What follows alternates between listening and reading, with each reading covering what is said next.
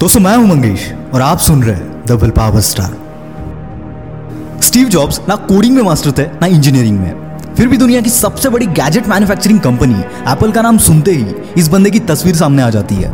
ऐसा क्यों?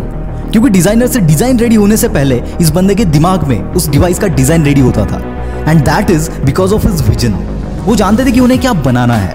कैसे बनाना है, उसके लिए कई सारे लोग मिल जाएँगे। लेकिन क्या बनाना है, ये कोई विजनरी बंदा ही सोच सकता है। अब ये विजनरी का मतलब क्या होता है? इसका मतलब होता है आने वाले फ्यूचर को प्रेडिक्ट करना और हर एक विजनरी लीडर फ़र्स्ट मूवर बन के इसका फ़ायदा उठाता है। इस दुनिया में इनोवेशन करने वाला हर एक बंदा विजनरी है। वरना कौन सोचता है मास पे जाना है या अर्थ के ऑर्बिट में सैटेलाइट लॉन्च करके इंटरनेट प्रोवाइड करना है? ऐसा कोई विजनरी बंदा ही कर सकता है। क्योंकि ये लोग जानते हैं कि फ्यूचर क्या होगा, कौन सी चीज़ों का रिक्वायरमेंट होगा लाइफस्टाइल कैसी होगी और इसी फ्यूचरिस्टिक थिंकिंग के साथ ये लोग काम करते हैं। क्योंकि कोई भी चीज़ इस दुनिया में दो बार बनती है। पहले तो उस बंदे के दिमाग में, उसके इमेजिनेशन में और फिर रियलिटी में। ऑलरेडी बनी हुई चीज़ों को और बेहतर बनाना आसान है, पर किसी भी चीज़ को ज़ीरो से डेवलप करना मुश्किल है। बिकॉज़ इसके लिए विजन चाहिए होता है और हर कोई विजनरी नहीं होता, पर यह क्वालिटी डेवलप की जा सकती है।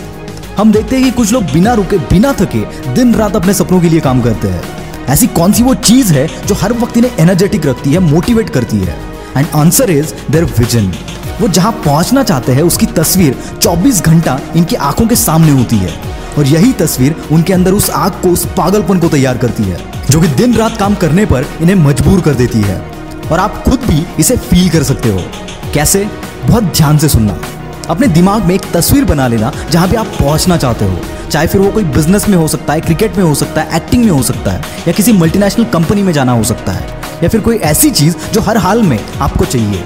चाहे वो कोई कार हो सकती है, कोई बंगलो हो सकता है, कुछ भी हो सकता है। और अब बस आँखें बंद करके ये इमेजिन करना है कि ये सब आपने अचीव कर लिया है। फील करो इसे। और इस टेक्निक को हर उस जगह पर यूज़ करना, जहाँ तुम्हें लगे कि तुम्हें गिव अप कर देना चाहिए।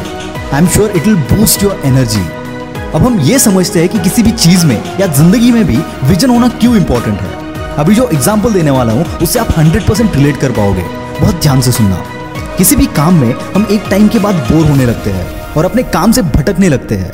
हमें उस काम के सिवाय बाकी सब चीज़ें अच्छी लगती है।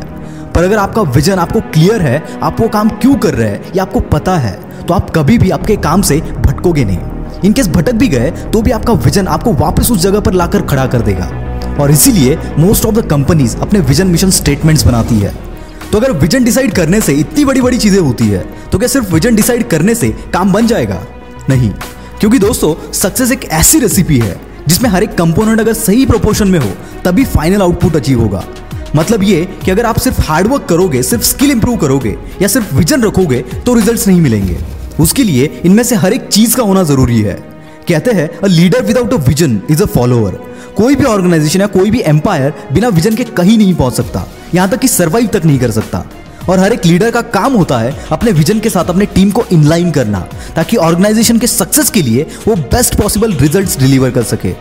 दोस्तों विजन एक डेस्टिनेशन है। यानी आपको कहाँ जाना है, कहाँ पर पहुँचना है, उसका पता। और इस दुनिया में 90 परसेंट लोगों को कल क्या करना है, इसका पता नहीं होता। तो विजन की तो बात ही छोड़ दो।